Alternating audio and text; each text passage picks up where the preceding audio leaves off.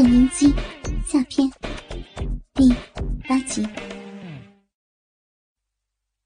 听到管玉泉的话，女市长的心中一阵暗伤。可可为什么要这么快？为什么不通知我？早晚都是这么回事儿。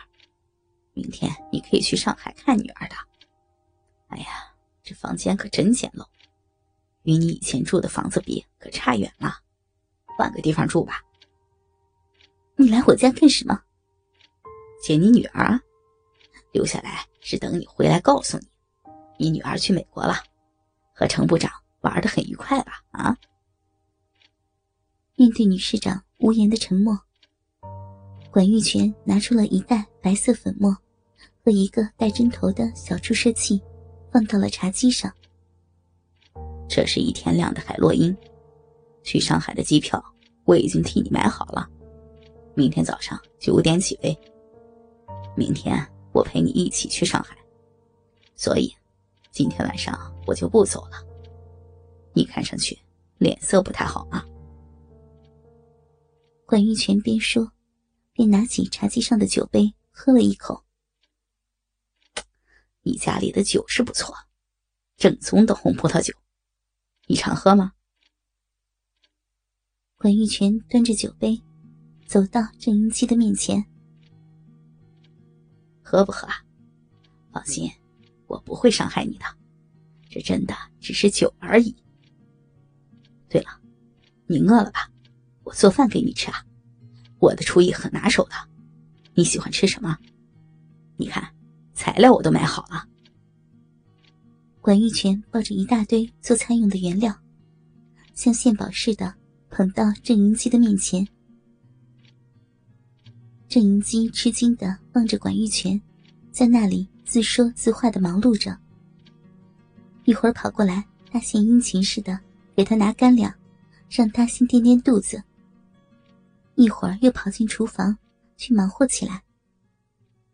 他真不知道他到底想干什么，或者哪根筋搭错了。看着管玉泉在厨房忙碌。和围着他跑来跑去的身影，简直就像一个模范丈夫在为妻子服务。丈夫郑银基被自己的这一想法吓了一跳。他怎么会这么想呢？他真的那么需要丈夫吗？丈夫这个词对他来说已经很陌生了。乔国平抛弃他和女儿，独自逃亡已有六年了。这六年中，他的人生波折起伏。事业上虽然有了一些成就，但感情上呢？她已是一位三十三岁的女人了呀。自从丈夫逃亡之后，拼命追求她的人不是没有，但她开始时，是还没有从丈夫的背叛打击中恢复。此后。又发生了被绑架的事件。再后来，因为工作太忙，也就无暇顾及了。只有这一刻，郑银基深刻的意识到，自己的情感是如此的空虚。特别是在自己的女儿被夺走和受挫折的这一刻，他对感情的渴望变得那样的强烈。不知何时，饭菜已经摆好。餐桌上还点起了蜡烛，气氛浪漫而温馨。顺着餐桌看过去，就在他的旁边，管玉泉吸着香烟，坐在那里注视着他。忽然，他意识到，他是在注视着自己的胸部。本能的重新拉紧那本就不松的上衣领口，原来随便伸出的双腿夹紧后向一边倾斜。可是这种小小的动作，在这刹那间形成奇妙气氛的情况下，也变成妖媚的举止，诱惑着男人的心。而且，郑云基的发卡。在陈汉生那里被弄丢了。头发就那样松散的披散在肩上，在他的内心深处，散发出快要崩溃的女人特有的性感美的气息。郑云基发觉，房里的气氛越来越微妙。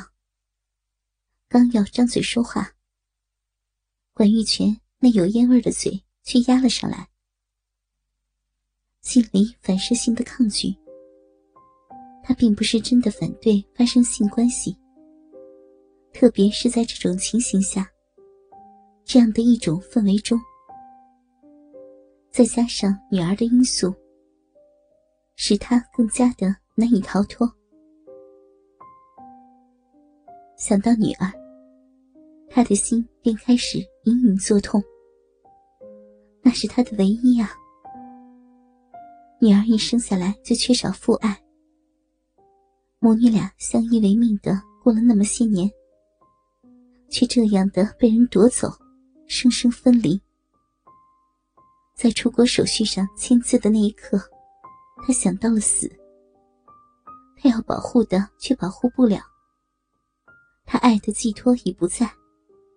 那活下来接受屈辱还有什么意义呢？但他至少要见女儿一面呢。明天。他一定要见自己的女儿。认为她懦弱可欺也好，还是会被看成是轻浮的女人，这些都不重要了。重要的是，他想见到自己的女儿。郑云基的这一念头，让他内心那仅存的一丝抵抗情绪，也迅速的瓦解了。抵抗情绪的消失，让空虚和不安占据了他的心。对情感的渴望，让他下意识的寻求能依赖的人，渴望着被温存、被爱。管玉泉很温柔，好像安抚他似的，双臂轻柔的拥抱住他的娇躯。这让他更加忘我的沉醉于他的温存里，而不能自拔。感受着怀里女人的反应，管玉泉的行动逐渐大胆起来，开始抚摸女市长那柔软的后背，舌头伸入她的嘴里。在这刹那，郑云姬的身体有些僵硬，然后。像把一切都给了他似的，放松了身体。管玉泉拥抱着他，将他放在床上仰卧。他那修长的手指仍旧颤抖着，抓住自己胸前的领口。管玉泉把他的手拉到头上，形成双手高举的姿势压住，在吻他的同时。把手伸入衣内，准备解开胸罩的挂钩。薄薄的衬衫被褪下，然后是裙子，完美身影的逐渐呈现，使他血液沸腾，不由得吞了口口水。在丰满的屁股上，看到黑色的吊袜带，吊着黑色的长袜。紧贴在洁白肌肤上的内衣，不但没有下流感，更强调她雪白的肌肤，散发出高贵的气质。那是他为了讨好陈汉生，而特意让他穿的。胸罩被解开，拉下肩带。他本能的用双手掩饰胸前，解开吊袜带。把长袜拉到脚踝鞋子的绑带处，露趾的黑色系带高跟皮凉鞋，几道细细的绑带，勾勒出一双美足，精致的美妙绝伦的线条。真是一个尤物啊！管玉泉由衷的感叹。